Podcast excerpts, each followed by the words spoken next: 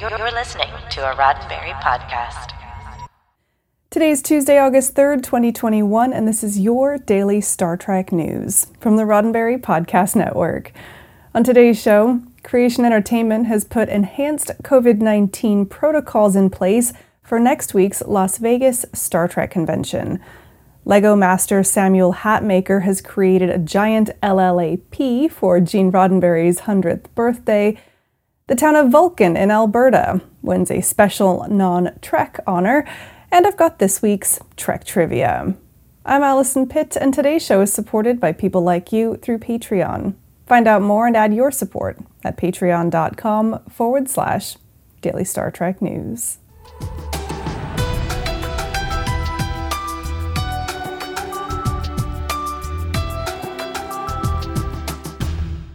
While Creation Entertainment continues to plan for its in person 55 year mission Las Vegas convention from August 11th through 15th, it has announced new health and safety protocols for attendees due to the ongoing COVID 19 pandemic and increased cases of the Delta variant of the virus.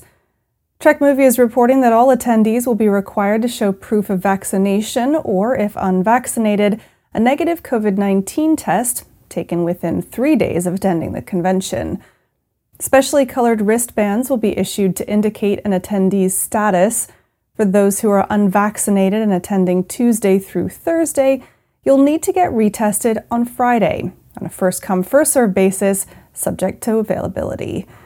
Those testing positive will be eligible for a refund, and the tests will be provided by Creation.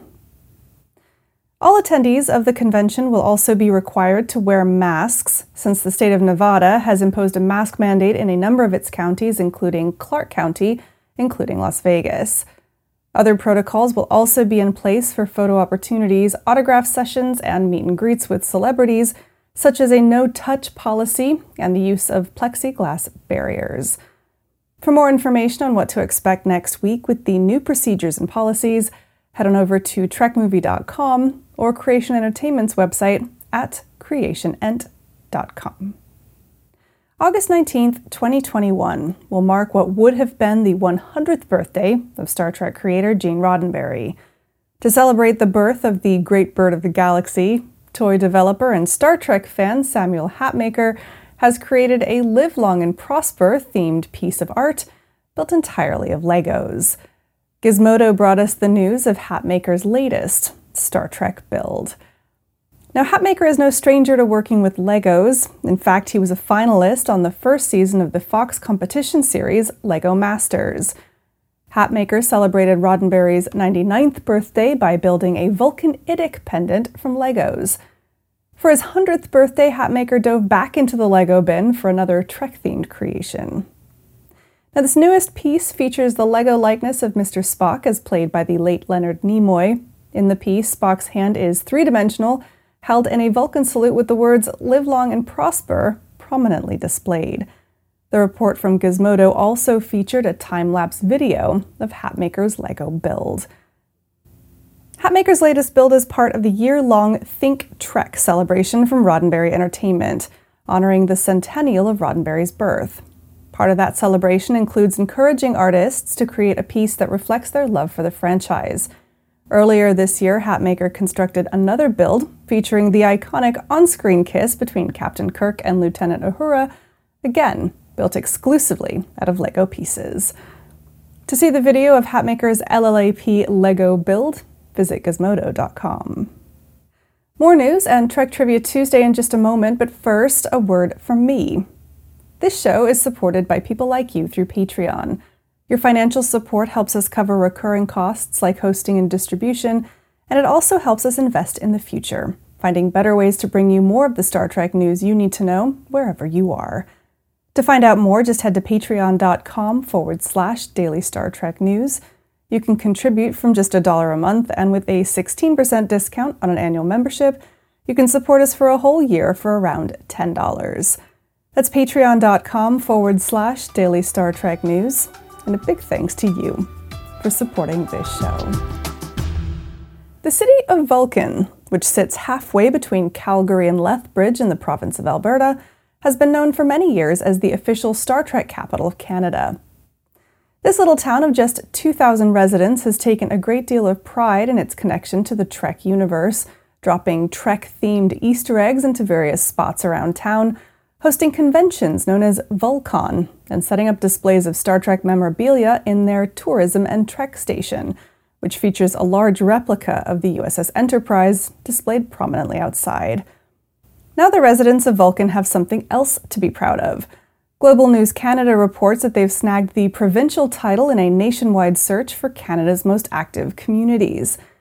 The Participaction Community Active Challenge encouraged cities across the country to up their game in the area of physical fitness during June, and Vulcan ended up beating out big cities like Edmonton and Calgary to take the regional top prize of 15,000 Canadian dollars. That's about 12,000 US dollars or about 11 and one third bars of gold pressed latinum, apparently. Overall, 250 Vulcans participated and logged over 2 million minutes of physical activity in the official Participaction app. The Ontario town of North Grenville, which took top honors in the nation, accumulated almost 10 million minutes of activity and walked away with 100,000 Canadian dollars. We at Daily Star Trek News salute the residents of Vulcan for doing their best to live long and prosper. And now it's Trek Trivia Tuesday. Did you know that lovable rogue or annoying con man, depending on your point of view, Harry Mudd has appeared on screen in six episodes of Star Trek? We first met him as played by Roger C. Carmel in Mudd's Women, initially using the name Leo Walsh and making his bread and cheese by wiving settlers with a trio of women whose beauty was derived from a magic pill. Or was it? Next in I, Mudd, Harry found himself trapped on a planet of robots trying to win his freedom by offering them the crew of the Enterprise. After that, Carmel voiced the role in the Star Trek The Animated Series episode Mudd's Passion, hawking a love potion.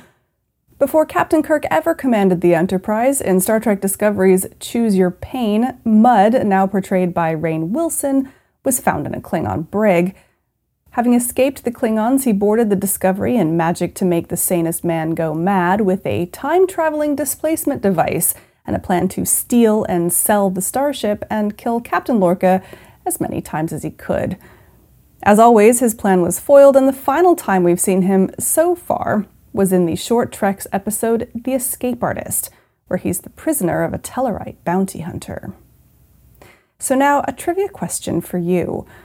Love him or hate him, and I think you know where I sit. Harry Mudd is firmly entrenched in Star Trek lore, but there were four additional times when he was almost used.